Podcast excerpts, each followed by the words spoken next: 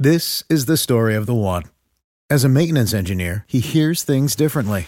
To the untrained ear, everything on his shop floor might sound fine, but he can hear gears grinding or a belt slipping.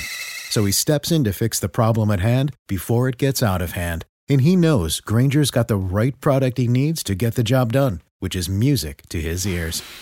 Call, clickgrainger.com, or just stop by. Grainger, for the ones who get it done. When you need mealtime inspiration, it's worth shopping Kroger, where you'll find over 30,000 mouthwatering choices that excite your inner foodie. And no matter what tasty choice you make, you'll enjoy our everyday low prices, plus extra ways to save, like digital coupons worth over $600 each week. You can also save up to $1 off per gallon at the pump with fuel points. More savings and more inspiring flavors make shopping Kroger worth it every time. Kroger, fresh for everyone. Fuel restrictions apply.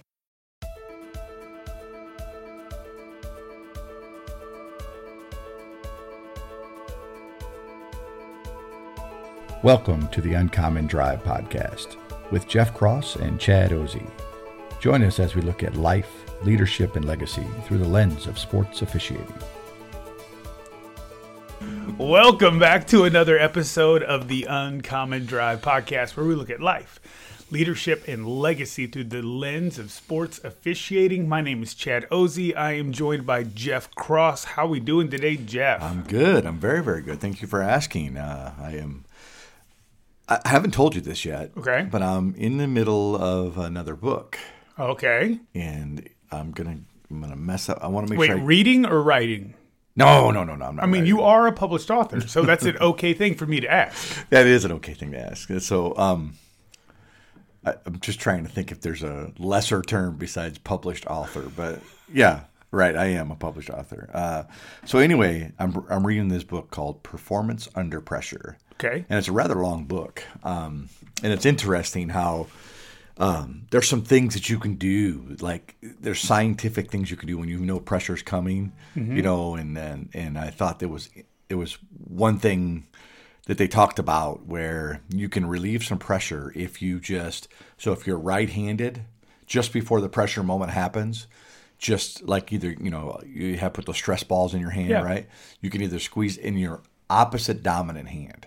Okay. So if you don't have the ball, you just squeeze your hand like you know three or four times Sure. before that pressure moment happens. And then I found myself doing it in my game on on Sunday. Okay. Now it wasn't a big pressure moment, Sure. but it's the end of the game, so I you know I had like maybe two minutes to go. You know this is going to be the last push for the for the other team, and during that timeout, I found myself just doing that. And I don't know if it helped, but we had a situation to where um, I had to make a pressure decision, and not necessarily live action pressure decision. It was a decision where whether or not subs can come in, but we had stopped the game for stopping for the close the clock didn't stop, and we brought and they wanted to bring subs in, and I'm like handle that real good, you know, and not, not that I wouldn't have done that before, Sure. but it felt good to know that I was prepared for that pressure moment. So I think it's um, you know, if anybody's looking for a book to read, I would uh, I would I would recommend. Uh, Let me give you the, the name of it again because I always forget the name of it. Performing Under Pressure. It's a All right. rather long book. And who wrote good. that book? Um, yeah, I don't know this guy right here. This guy or girl. Um, so it's Doctor Hendrie Weisinger and J.P. Paulin. So it's uh, the science of doing your best when it matters most.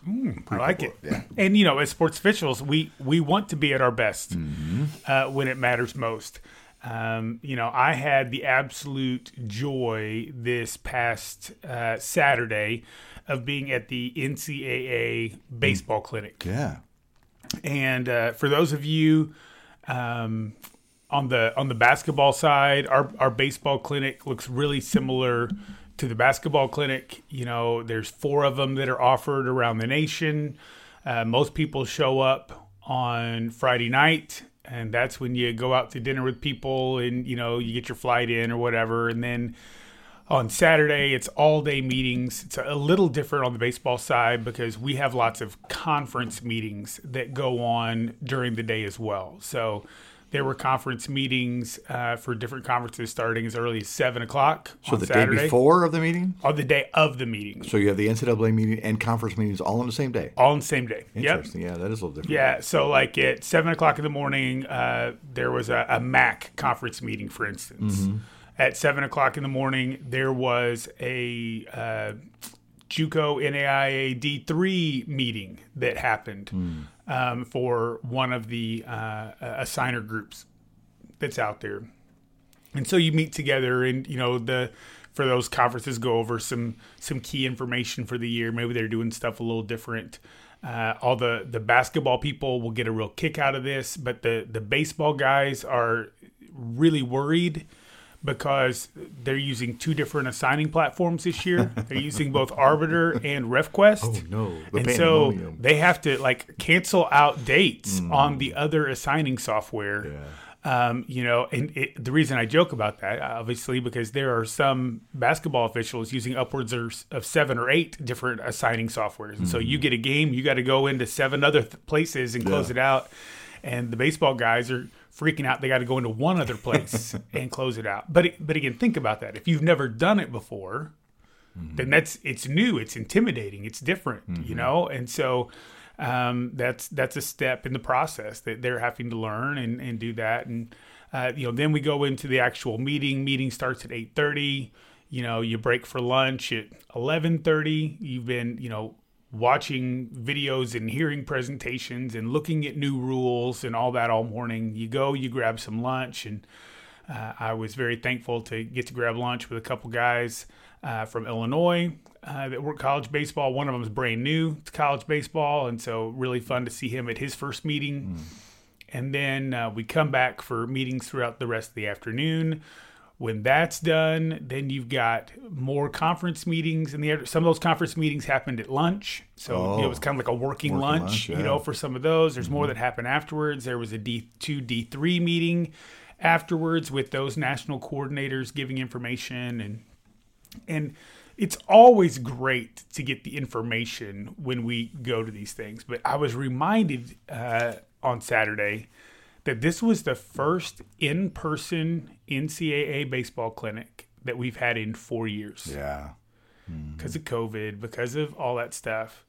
And I, I will tell you, I prefer for the clinic, I prefer an online clinic.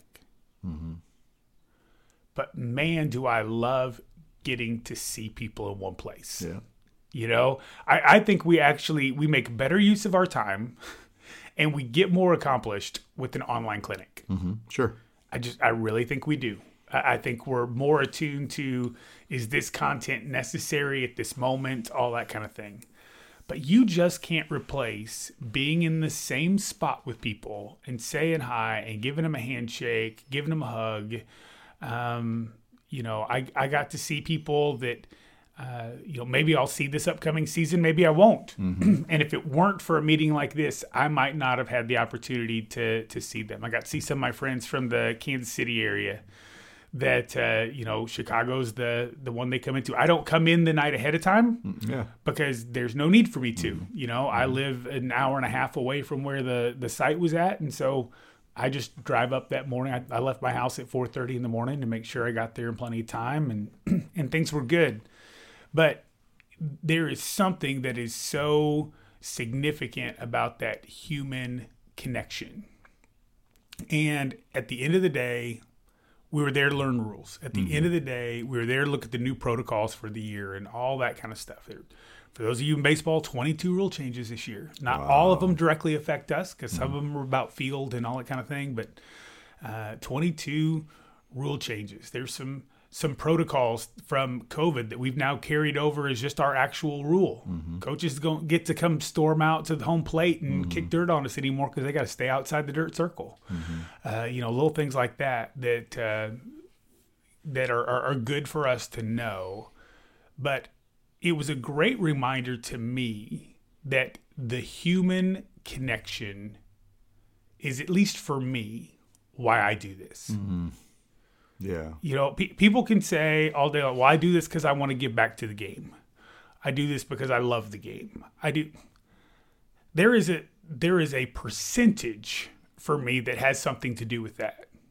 But I'm telling you, if I didn't get that human interaction, I would not do it just for the love of the game or just to give something back to the game. Yeah, I- I would agree. I think, you know, we're social creatures.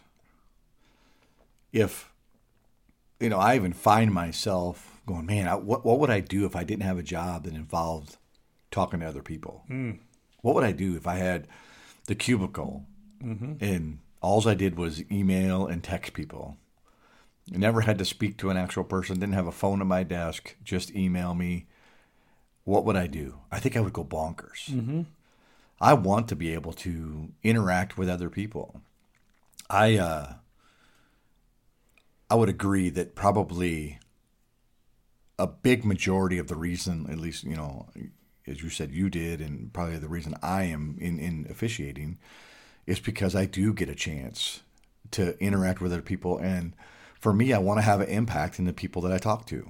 I want to be able to do that, and I can do that through officiating, whether that be the locker room attendant, whether that be um, the starting guard for the fifth year, the fifth year senior at a school that I've been going to for the past twenty years, or the coach that I've had since they've got their first Division One coaching job. I want to be able to have impact, or maybe even my partners, right?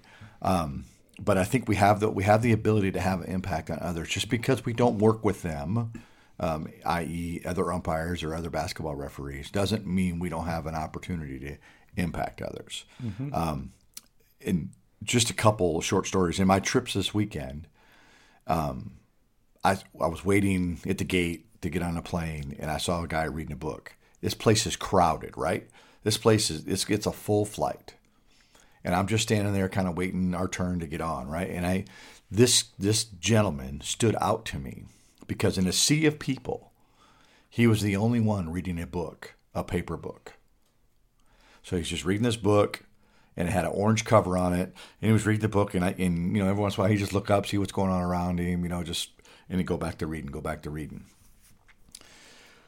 So I was I was intrigued by that. Mm-hmm. So and I I heard somewhere I forget what it was podcast or something that you know you should challenge yourself to talk to three different people every day, Okay. not the same people, just to you know kind of get yourself a little bit more extroverted.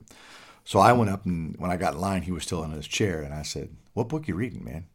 And he showed me what book he was reading. I'm like, "Yeah, I heard that's a really good book. I'm gonna I'm gonna put that on my to do list or whatever." So yeah, I think you really like it. La la la. Well, lo and behold, guess where he ends up sitting? right next to me. So we, we had just a short conversation back and forth about what books I'm reading, what books he's reading. The reason he was a young kid, 25 years old, you mm-hmm. know, works for a construction company. We we we often think, okay, now construction guy, he's just going to be, you know, give me my hammer, I'm going to go. But you know, he was obviously somewhere in the offices or something, but. He was a 25 year old kid that was worried about continuing his education and continuing his his ability to to uh, handle what the world has given him. And I thought that was pretty impressive because so many times we, we talk about this, we think the younger generation is you know lazy and you know all these things, but th- this kid proved to me, and just in the ten minutes I talked to him, that he's not. Mm-hmm. And I, that was pretty cool to be able to have that engagement. And you know he doesn't probably doesn't realize it, but he had an impact on me, and I'm hoping that maybe I had a little impact on him. So that was a cool thing, right? Yep. And then uh, another conversation I had this week, which I thought was interesting too, and it kind of made me smile, and it you know made this other gentleman talking to us. So I was coming home that that weekend, and I think I typically always stop at the our local gas station and get my Polar Pop. There we go, there's the rattle there.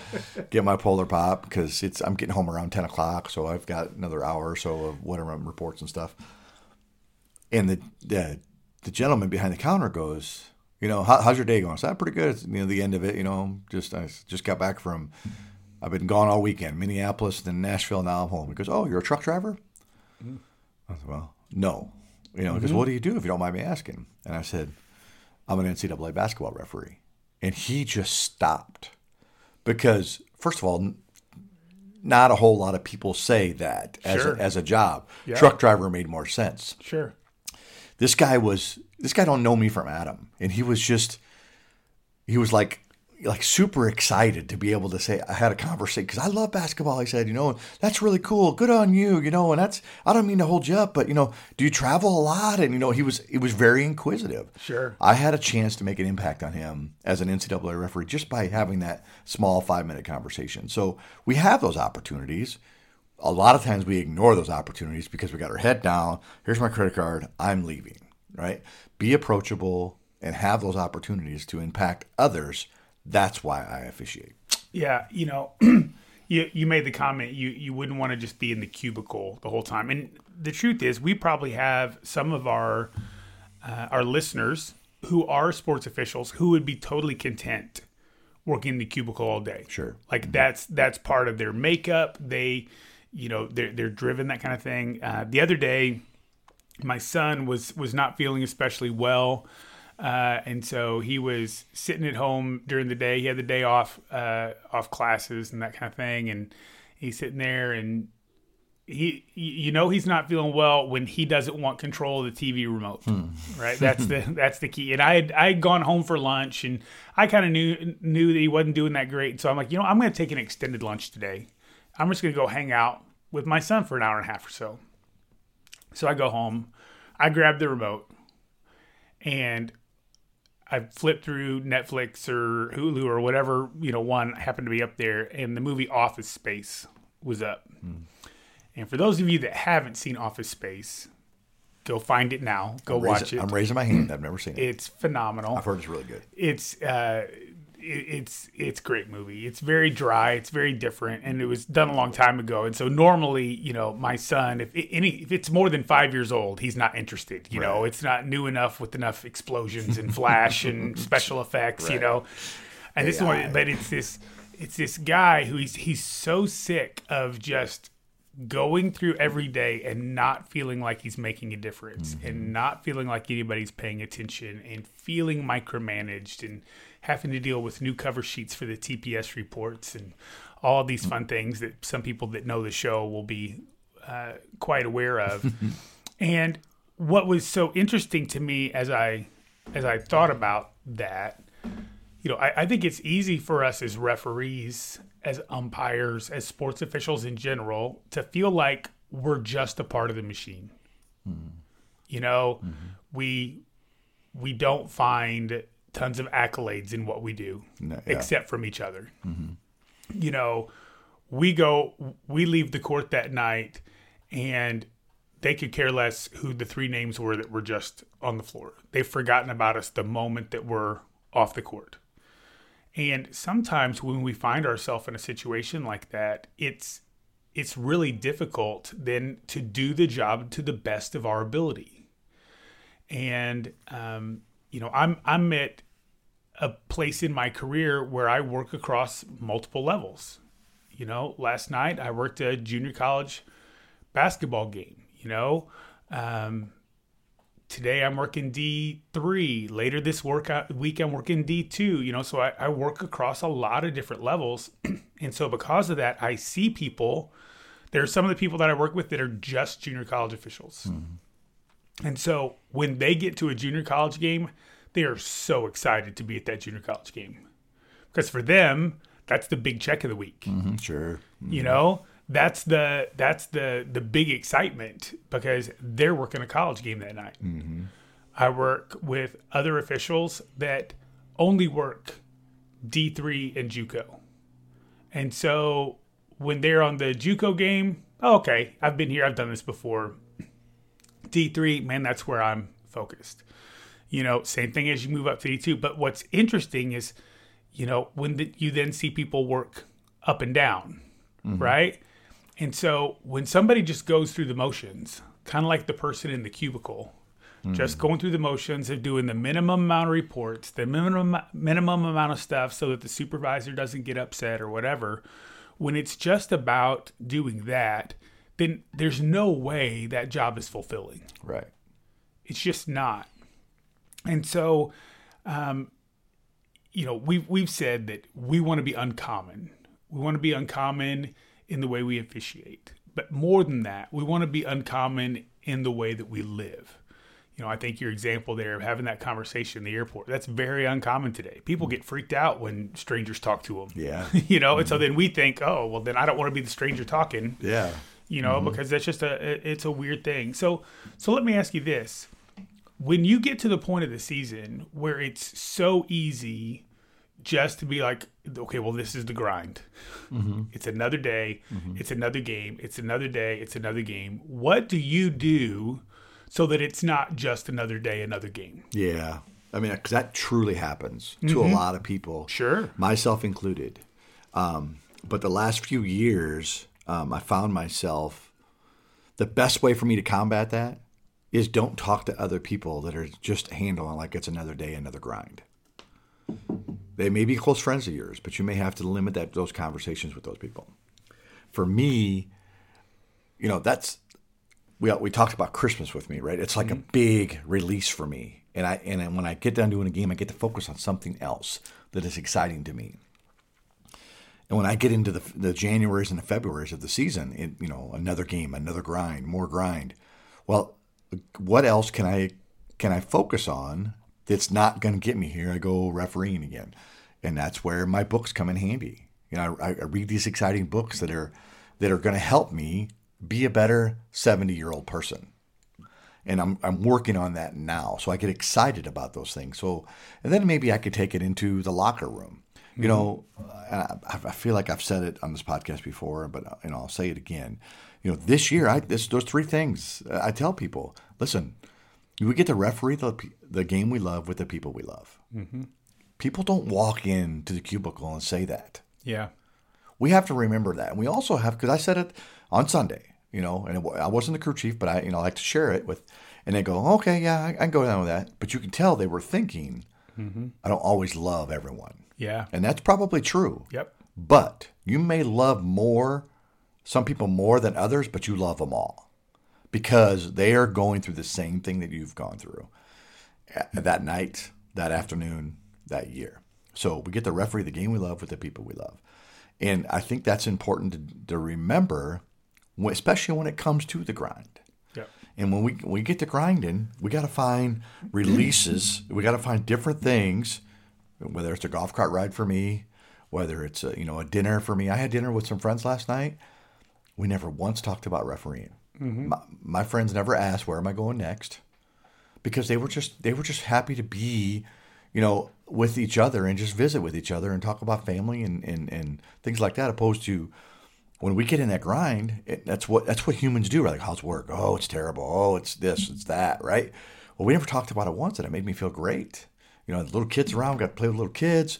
All those things happened, so I don't have to. So when I go back to work, it's not as much of a grind. I don't know if that makes sense or not, but that's that's re- that's really where I come in at. No, it does. And, you know, I was told a couple years ago, I was working a game in late January, early February, and one of my partners had been on a stretch of like nine straight days without a day off. Mm-hmm. And I want to, I want to say it was a junior college game we were working that night. And the crew chief said something really impressive to me. He looked at the other official and said, Man, don't you feel so fortunate that we're working games the second half of the season? Mm-hmm. Yeah. You know, and, and what he was saying by that is, you know, we've we've talked about the, the different seasons that happen within the season. You know, you got preseason, you got non-con season, you got conference, you got the turnaround in the conference, you Yeah. got postseason, and you know, we were kind of hitting turnaround in the conference time. Mm-hmm. And you know what this crew chief was basically saying is, well, you know, it's easy to get that game in early November, Yeah. hard to get that game in late January, early February Yeah. because that's that's when that's when it's all going to rise. You know, that's when assigners want to put their best officials on those games because this is where they mean something. Yep. And that has really stuck with me uh, from the time that I heard that because, uh, it, and we've said it on the podcast, there are people out there that would give anything to be where you're at. Mm-hmm. And I don't care what the level is That's right.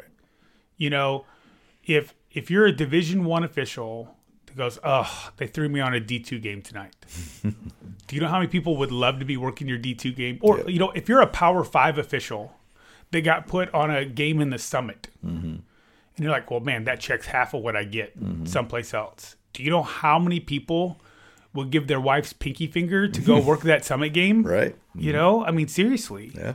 You know how many how many people would love to be working that D two? How many people would love to be working that D three? How many people would love to be working that JUCO game? And let's take it all the way down. You know, I you and I have a friend, Sam Nicholas. Mm, yeah. Sammy. Sam would give anything to be able to work a junior high basketball game He would. today. Lo- right. Exactly. Yep. there is nothing that would thrill him more than to get to be on a court and physically because of, of his physical limitations right now he could not get out and do that Yep.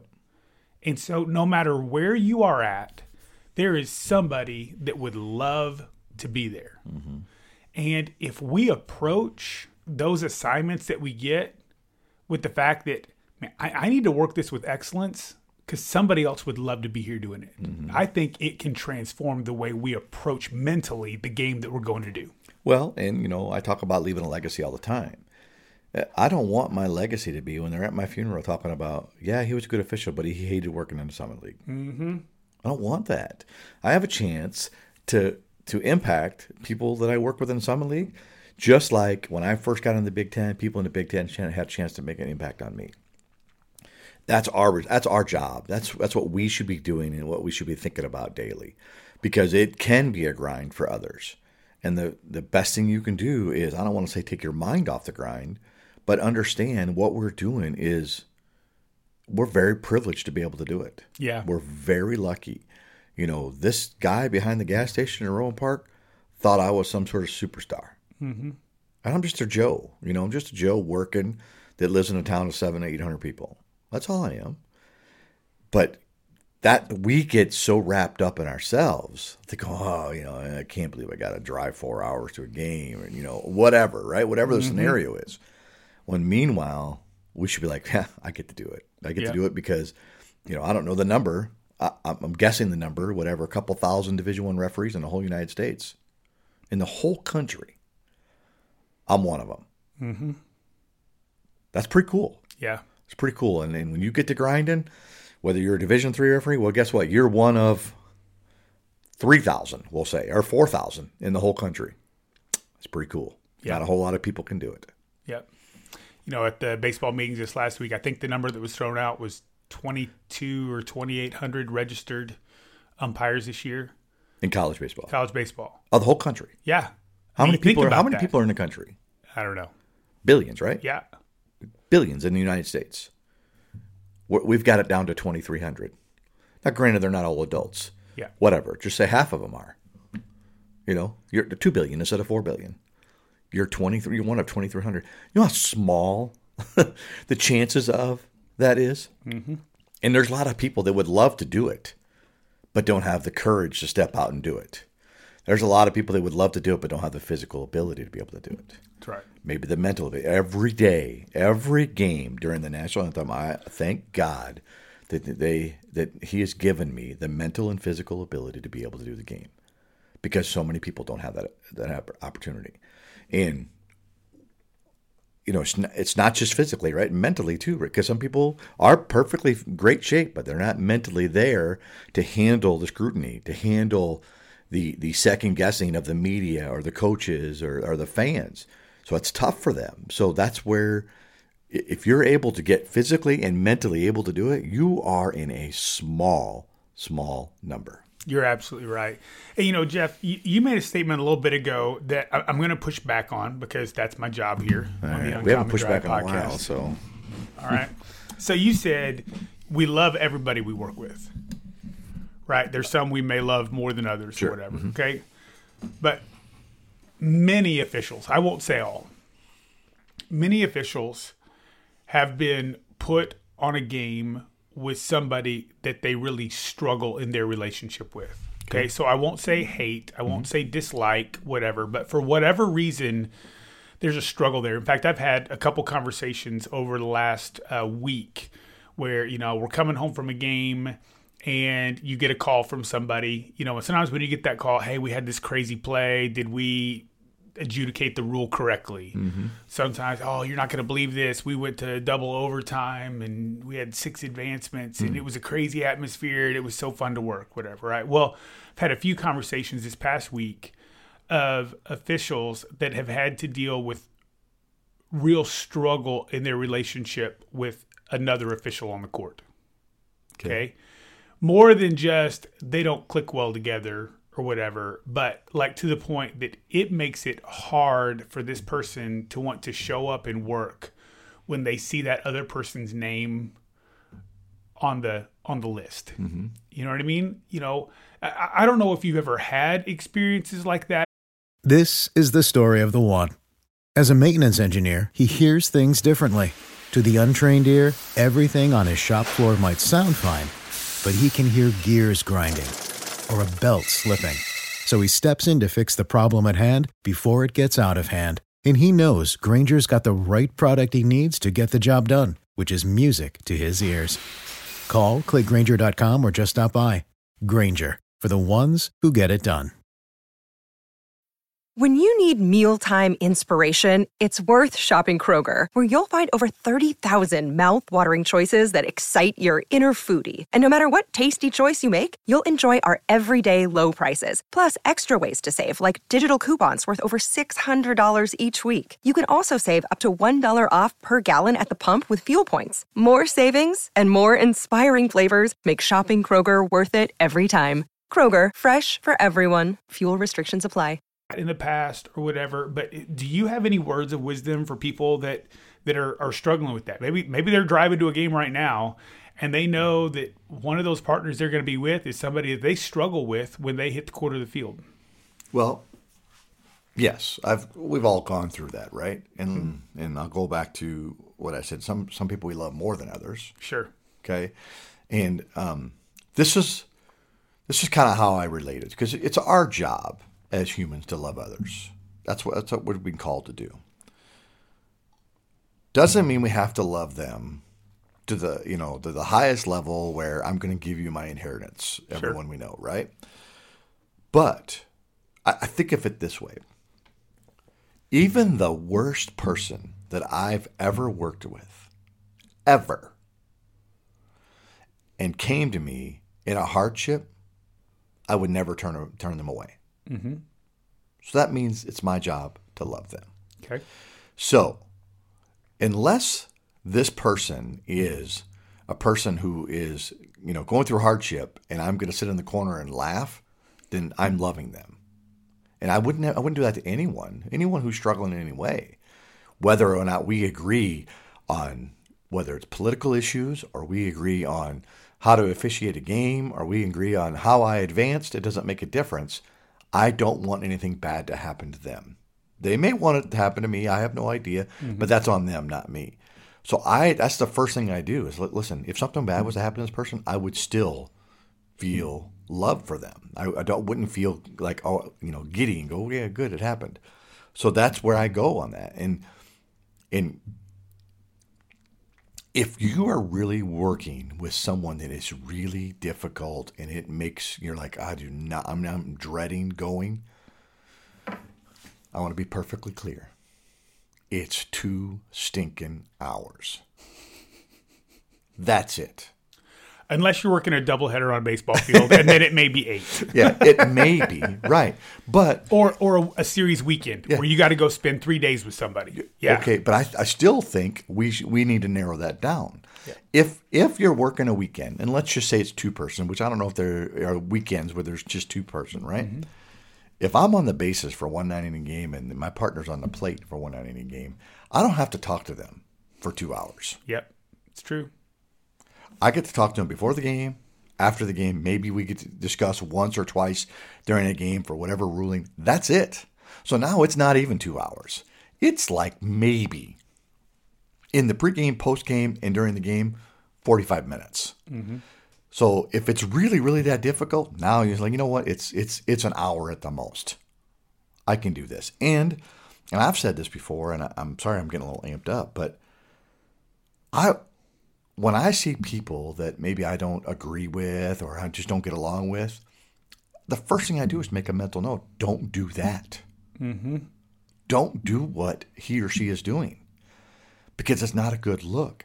It's not it's not good. It's not who you want to be. It's not what your legacy, what you want your legacy to be.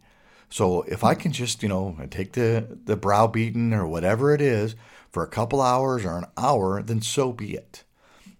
Everyone else is going to pass judgment however they want to pass it, but not you're not going to let someone that is is difficult to work with affect my legacy.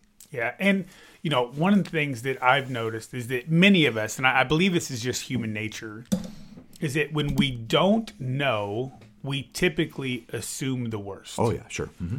right? So if if you and I were working a game, okay, and I know you and I have a relationship with you, and you're C in front of the coach, and I'm trail across, and I just had a really controversial call that that coach was upset with, mm-hmm. and I see you over there talking to that coach, I have no doubt that you absolutely have my back in that conversation. Mm-hmm. Like I'm not questioning it one bit. Now, let's say it's one of those officials like we were talking about. Let's say it's an official that you know, I I think maybe does not have the purest of motives, or mm-hmm. you know, is difficult or whatever. And now I see them having that conversation. They could be having the exact same conversation that you would have, but in my mind, they're throwing me under the bus. Mm-hmm. In my mind, they're saying things about me. in my mind, they're whatever. Well, that's not on that official. That's on me. Mm-hmm. I'm the one that's placing that doubt there. That's exactly I'm the one that's creating, and and what I'm doing is I'm creating tension with that person over something that I don't know is true or not. That's right. I, I, I'm sorry, I have to interrupt you, but I just had this conversation last week with a person who said, so and so doesn't like me. And I mm-hmm. said, Did they tell you that? He goes, No, I just know it. I said, Then that's you putting that in your head. Yeah. That's you. You're the one telling you that so and so doesn't like you. Well, I can just tell by how they answer my emails or whatever. So that's you, dude. That's it. So we are our own worst enemies. What you know, when you're in your own head, you're behind enemy lines, Yep. and that's exactly what happens. You know, we have to trust that that what we're doing is right. You know, mm-hmm. and I've talked about this before. You know, I sent my kids out of the house and they took off and and and they're doing their own thing. And Jeannie would be worried, like, oh, you know, is my son getting in trouble? Is he? I said, we have to trust what we've done for 18 years or 20 years that he's going to that he's adapted our policies, our rules, and adapted our lifestyle to know that he it's not okay to go whatever you know you know rob a grocery store or whatever. He he knows that because we've raised him in that way. So we need to do that. We we know our our inner um, uh, scruples, I guess we'll call it. You know, we know what they are. We know what our scruples are. So don't fall into what you think they're doing to have us go down a, a path we don't want to be in. Yeah, and you know, here's here's a remarkable thought, and and I, um, you know, I mean, I I think many of us that have done this for more than a week, you know, have encountered an official that at least we struggle working with more than another, and that can be for lots of different reasons. Sure. you know, here here's something I'll say: if if you take delight, if somebody gets dropped from a conference, then you are in the wrong. Amen. Okay. Now, I don't care how many wrong things that other person did. Doesn't matter. We should not take delight in mm. somebody else dropping Yep. Because that says more about us Yep. than it does about them. Now, if their games come down and your games come up because you're doing things the right way, that that's different. Mm-hmm. That's a totally. But when you delight that somebody gets dropped, gets fired, gets whatever, there, that's on you. Okay, and it's it's it's unfortunately that's the common thing. Right. The common thing right now is to take delight when somebody else Fails. goes down. Mm-hmm. Mm-hmm. You know, but the uncommon thing is when you have those nagging thoughts in the back of your mind that says, "Man, I just I just don't think Jeff likes me." I mean, every time I take the court, I think he's frustrated. I think he's upset. Mm-hmm. Whatever. Every time I go work a baseball game with him, I feel like he's ignoring me. You know, he never wants to. You know, we're working a weekend together. He never wants to go have dinner afterwards. You know, he just goes back to the hotel room or whatever. The uncommon thing is knock, knock, knock. Hey, Jeff, you got a 2nd Mm-hmm. hey, Jeff, this is what I'm feeling. Mm-hmm. I don't want there to be an issue between us because we work together. I want us to be professional, be able to handle things the right way. And so I just, I just wanted to ask: Is is what I'm feeling correct? Mm-hmm. Because now you're not saying what they're doing; mm, Right. you're saying what you're feeling. Good point. Very good point. You know. And Jeff might turn around to me and say, "Well, Chad, the reason I don't go out to dinner afterwards is because I am swamped at work, mm-hmm. and I've been coming straight back to the hotel and doing this." Mm-hmm. Jeff might say, "Well, you know, Chad, I, I didn't really say this to anybody, but but I've been struggling with alcohol consumption, mm-hmm. and I just don't want to go out to a place where I'd be tempted to grab something, especially on a weekend where I gotta I gotta work games." Hey, Chad, that's not the case at all. I, I can be honest with you. If, if, if I'm telling you the truth, I've, I've been intimidated by what you've been doing out there. So I've mm. just been trying to kind of like step back and, mm-hmm. I mean, it could be one of a thousand different, or, or it could be, you know what? Yeah, you really ticked me off mm-hmm. two years ago at that camp when you took my parking spot when I was trying to get into the facility. Right. And you had no idea you'd even done it. Right. Yep. Mm-hmm. But by having that face to face conversation, now you get to you get to deal with it in an uncommon way, mm-hmm. you know, and and I, I believe it's it's the right way. You know, you just go direct to the person and you have a conversation, and then even if you don't agree coming out of it, you're at least going to have better understanding of where they're coming from. You know where both people stand. That's right. I mean, there's nothing wrong with that. That's right. You know, we we're too like we're just overthinkers. You know, that's what the that's what we do as humans. We overthink things. We over instead of paying attention to the important things like, hey, I am ment- mentally and physically able to do what I'm doing. That that beats all of it. Yep. You know, that, my guess is if uh, if if you had a problem with, let's just say me on the court, and you'd be pretty frustrated about that. But then, as soon as uh, you were taking away the mental and physical physical ability to be able to do it, I would be the least of your worries. That's right. I would they'd be like, I just want to get healthy again. Yep. You know, I've heard someone say it. You know, people think they got problems until- their health until their health is gone, mm-hmm. and now they don't have any problems at all. They got one problem. Yep. And that's trying to get healthy again. So, yeah, I agree. I think um, it, if we're not working on trying to improve what we are doing on a day to day basis, it can very much be a grind. It can very much be a mundane, boring thing that we do.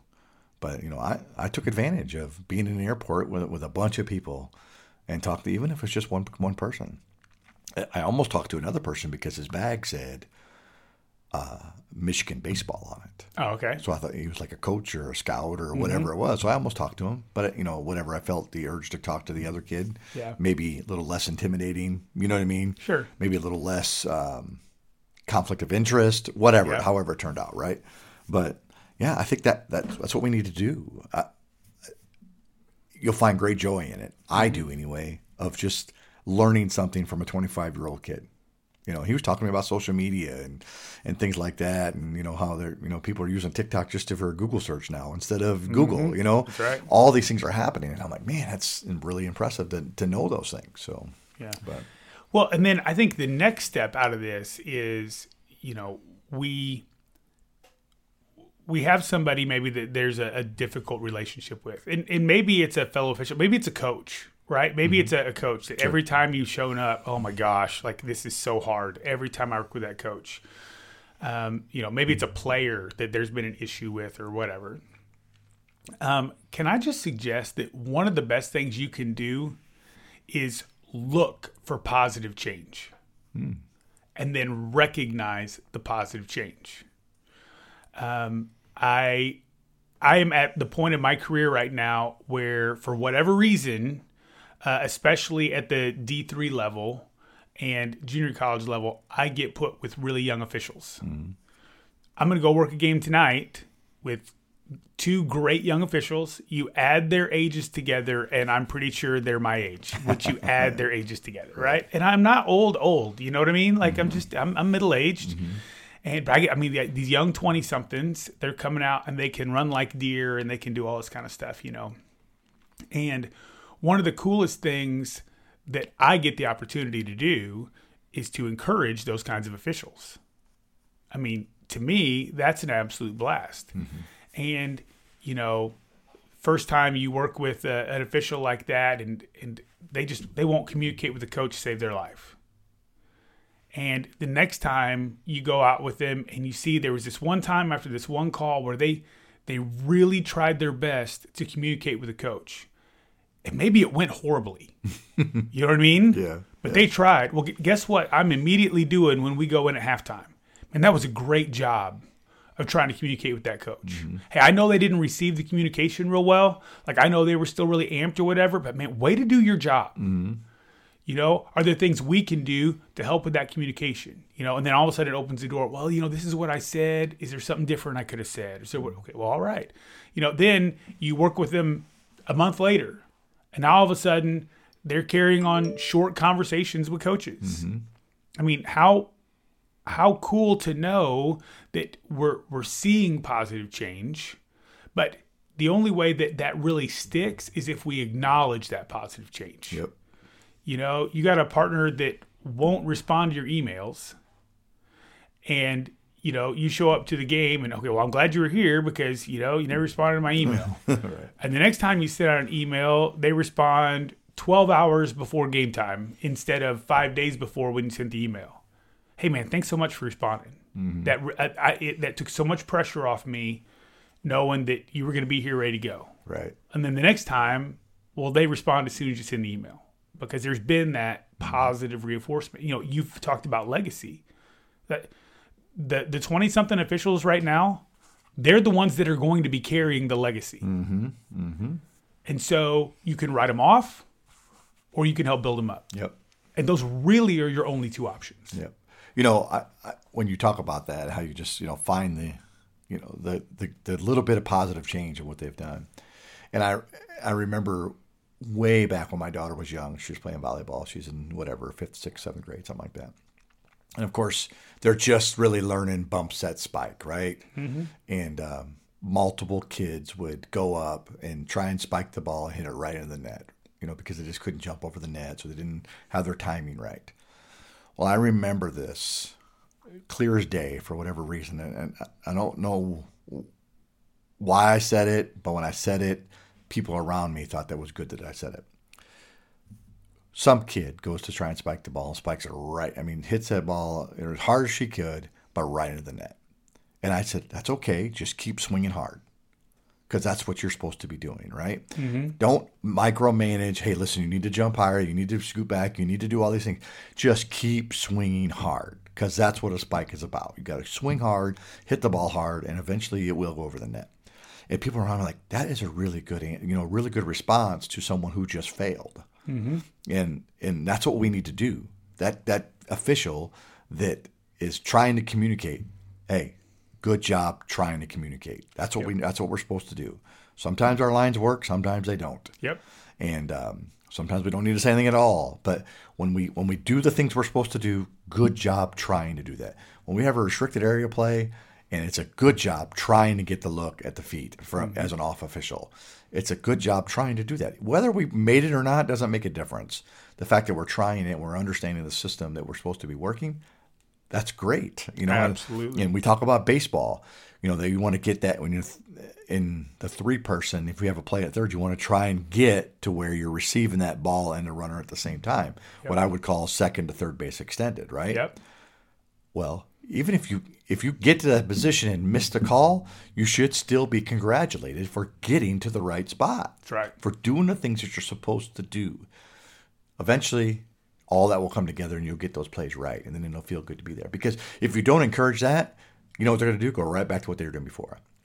I'm just going to sit back and lob it over the net. And now coach is not happy because we're not bump set spike in. We're bump bump. We're bump set bump. You know, mm-hmm. so we want to be bump set spike.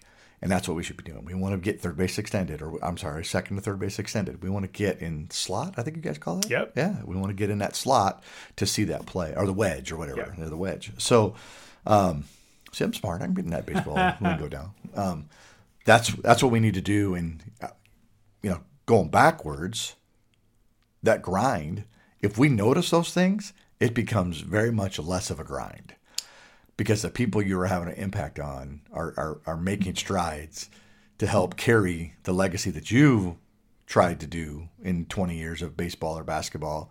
And now you're out of the game and this person's carrying the legacy for you. Yeah, you know it's it's interesting to me because as we as we talk about this, many of us still get stuck with the past. You said, you know, we need to give this positive reinforcement. There there were a lot of us that were not raised with a lot of positive reinforcement. sure You know, the the coaching style of the day when I was playing was a lot more Bobby Knight mm-hmm. than it was Mr. Rogers. Mm, right You know, I mean, that's just the way that it was. Mm-hmm. And if you couldn't handle that style, you didn't survive on the team. Mm-hmm. We now live in a day and age where there's some people that still kind of from that style. There's some people that are from a kinder, gentler world style, and a little bit of everybody in between. But yet, a lot of the experienced officials out there grew up in that more hard nosed kind of environment. yeah And so, you know, I can already hear some people kind of pushing back as they listen to this, saying, "Well, you know, nobody did that for me." You know, I mean, I I, I should not have to coddle these people, Jeff. Mm-hmm. Chad, I should not have to baby them. You know, whatever. Well, I'm reminded last night at the game, I called a very obvious foul. Shot clock's winding down, and with one second on the shot clock, girl puts up a desperation shot. And a girl from the defense comes in, just smacks the heck out of her arm as she releases the shot. Mm-hmm. Well, in my book, that's pretty easy call. Mm-hmm. I put air in the whistle. I put my fist up in the air. I go report it. And as I'm reporting it, the home coach is losing his mind at me. That's a horrible call. That's a bailout call. We can't make that. That's, Bob. I mean, just going on and on and on. She says she got all ball. Of course, you know, right? you know, all that kind of stuff, whatever. So then I'm standing over there while we're shooting the free throws. And of course, he's talking to his player, but really talking to me. sure Well, you know, you know, these guys, these guys in this league, they're just going to call everything. Mm-hmm. Well, what he doesn't realize, because he's only been at the junior college level for a few years and coached high school a long, long time before that, what he doesn't realize is that as college basketball officials, they've asked us to call the rule book as written. Mm-hmm. We don't we don't get to decide, well, that really didn't affect the shot. Mm-hmm. I don't have to put a whistle on that. Well, two hands on the ball handler dribbler, that's really not that big a deal. It didn't affect their rhythm, balance, mm. speed, quickness. I, I can just let that one go. No, in, in our game, those are automatic fouls. Mm-hmm. And so what he's saying is is that he doesn't want to adjust his interpretation of what the game should be. Mm-hmm. The problem is he's living and playing in a world where the interpretation has changed. Mm-hmm. And for some of us, we say we don't want to change the way we communicate. We don't want to change the way that we deal with newer, younger officials. The problem is, is that the game has changed. Mm-hmm. And whether we want to admit it or not, it has changed. Yep. Well, and if you don't change, you will be on the outside looking in. Mm-hmm. Because right now, I mean, the message has been sent. This is the way we want the game called. This is the way we're going to call the game. If I want to work in this profession, it's no different if I was working in the, you know, the cubicle and the boss says my cubicle has to, my desk has to face north, even though I like to face south, I got to face it north. That's the way. Then the new boss comes in and says, hey, you can, you can face south if you want to. Then okay, then that's fine. But right now, this is the way it is, and that's the way we should be doing it. And th- they want to try and fight the change. Mm-hmm. Coaches, officials, players. But it's not our job to fight what the change is. Yep. You know, um, my my mom and my mother-in-law didn't want to text, mm-hmm. but they realized if they do text, they talk to their grandkids more. Mm. They realized that talking to their grandkids was more important than the fact that they didn't want to text. If an official realizes, I, hey, I don't want to call hand checks, but if you don't, you don't want to referee. I want to referee more than I want to not call hand checks. And I remember uh, an official told me just just a few weeks ago, you know, she enjoys her her paychecks more than she enjoys being right. You know, when she gets a clip, you know, or whatever it is, and and maybe you know, there's a difference of opinion, but the boss says this is this is a foul, and there, no no whistles blown. She goes, "Hey, listen, I enjoy my paychecks way more than me having to be right on this one play. Yep. That means nothing to me. So I have to adjust, and and that's what we need to do on a daily basis, whether it's communication, play calling, uh, or you know dealing Oh yeah, with partners. and you know when it comes to dealing with both partners and coaches, you know, I I hear baseball umpires get upset because there was a day and age when a baseball umpire could kind of go toe to toe with a coach. And you could say whatever you wanted to say and deal with it, and it was kind of this gentleman's agreement that then when it was done, it was done. You went back and you did your work. Well, that that doesn't happen anymore. Right. You just you can't do that. You can't say that. And I uh, there there are officials that could lament that. They could just be mad. Well, I just I, I wish it was the way that it used to be. Mm-hmm. Right? Well, but it's not the way it used to be. Right. It's just not dealing with these officials that that might be more of a struggle. You may say, okay, but I I don't want to have to hold their hand. I don't want to have to just give the positive reinforcement. I mean, why why can't they just pull their head out of their tail and do it the right way? Why can't they learn like I did? That's exactly right. But but that's that's not the way it is. Yeah. And if if you if your goal is, man, I want to have a great game on the court with these other two officials, then instead of making them conform to you, mm-hmm. why don't you conform to them? The best teachers in the world, the best teachers in the world are the teachers that recognize the differences between their students and do what's necessary to help reach that mm. student. Mm-hmm. Um, in my day job, every single Sunday, I preach at two different churches. So I preach a, a 9:30 service in a, a very small rural community uh, with a church that uh, I'm the youngest person in the building most days. Take it easy on this town. This is where I grew up. That's right. It is. Okay. now, the next place that I preach, I'm one of the oldest people in the room. Okay. So, two very different generational groups. Even on Sundays, when I am uh, preaching on the same thing, my illustrations or stories are very different. Yeah. my illustrations at with the older congregation i'm talking about grandkids. Whereas my illustration in the other church i might be talking about my kids. Because it, it's a different way for those people to think about the same thing. Yeah. And that's what we have to do. When when we are in these environments with these people you know the way that i'm going to have a conversation with you is different than the way i'm going to have a conversation with my 19 year old son who's just mm-hmm. starting out officiating. Yeah. and we have to be adaptable to that. That's going to make us uncommon. The common thing is this is the way i do it deal with it. Mm-hmm. The uncommon thing is i care more about our success together and i'm going to do whatever's necessary for us to be successful Well, it's knowing your audience, right? yep If I get up and and, and put in charge of teaching the alphabet, I I could teach the alphabet to to a different set of group, a different group of people differently. yeah And if if my if that's how I'm judged on my success is when everyone walks out. If hundred people walk out, and the highest percentage, you know, that's what we want. The highest percentage of people learn how to do the alphabet. Well, I got to do whatever I got to do. I can't just say this is the way I teach it. If you if you don't learn it, I don't know what to tell you. Well, the people that are in charge are going to like, listen. I know you taught it the best way you know how, but we only had thirty percent learn how to do the alphabet. So we're going to find someone else. yep And we don't think like that. We just think this is the way I do it. It's the way I've been doing it for years. This is the way I'm going to do it. And we went through that. I remember going through it distinctly with my family. I was as I was younger. Seatbelt laws came into place, hmm. and all every older generation person I spoke to said they're not going to make me wear my seatbelt. Everyone wears their seatbelt. Yeah. They- They're not going to tell me I can't smoke in a building. Nobody smokes in the buildings anymore. So you you you figured out real quick that that's what we do as an older generation.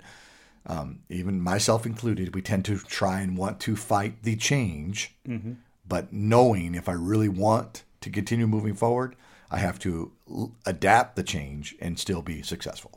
Absolutely. Well, I, I hope this conversation's been helpful for you today.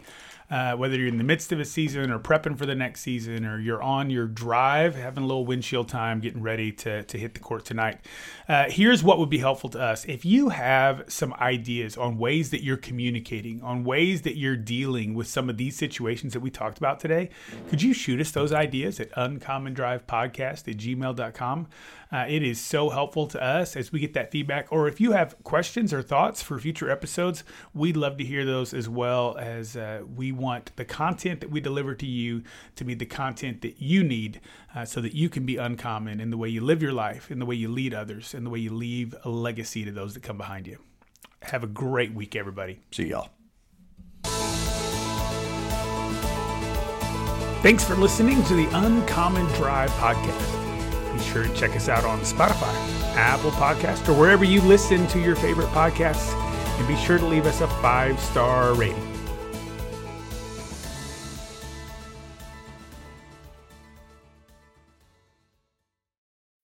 When you need mealtime inspiration, it's worth shopping Kroger, where you'll find over 30,000 mouthwatering choices that excite your inner foodie. And no matter what tasty choice you make, you'll enjoy our everyday low prices, plus extra ways to save, like digital coupons worth over $600 each week. You can also save up to $1 off per gallon at the pump with fuel points. More savings and more inspiring flavors make shopping Kroger worth it every time. Kroger, fresh for everyone. Fuel restrictions apply. Save big on brunch for mom, all in the Kroger app. Get half gallons of delicious Kroger milk for 129 each, then get flavorful Tyson natural boneless chicken breasts for 249 a pound, all with your card and a digital coupon. Shop these deals at your local Kroger today or tap the screen now to download the Kroger app to save big today. Kroger, fresh for everyone. Prices and product availability subject to change. Restrictions apply. See site for details.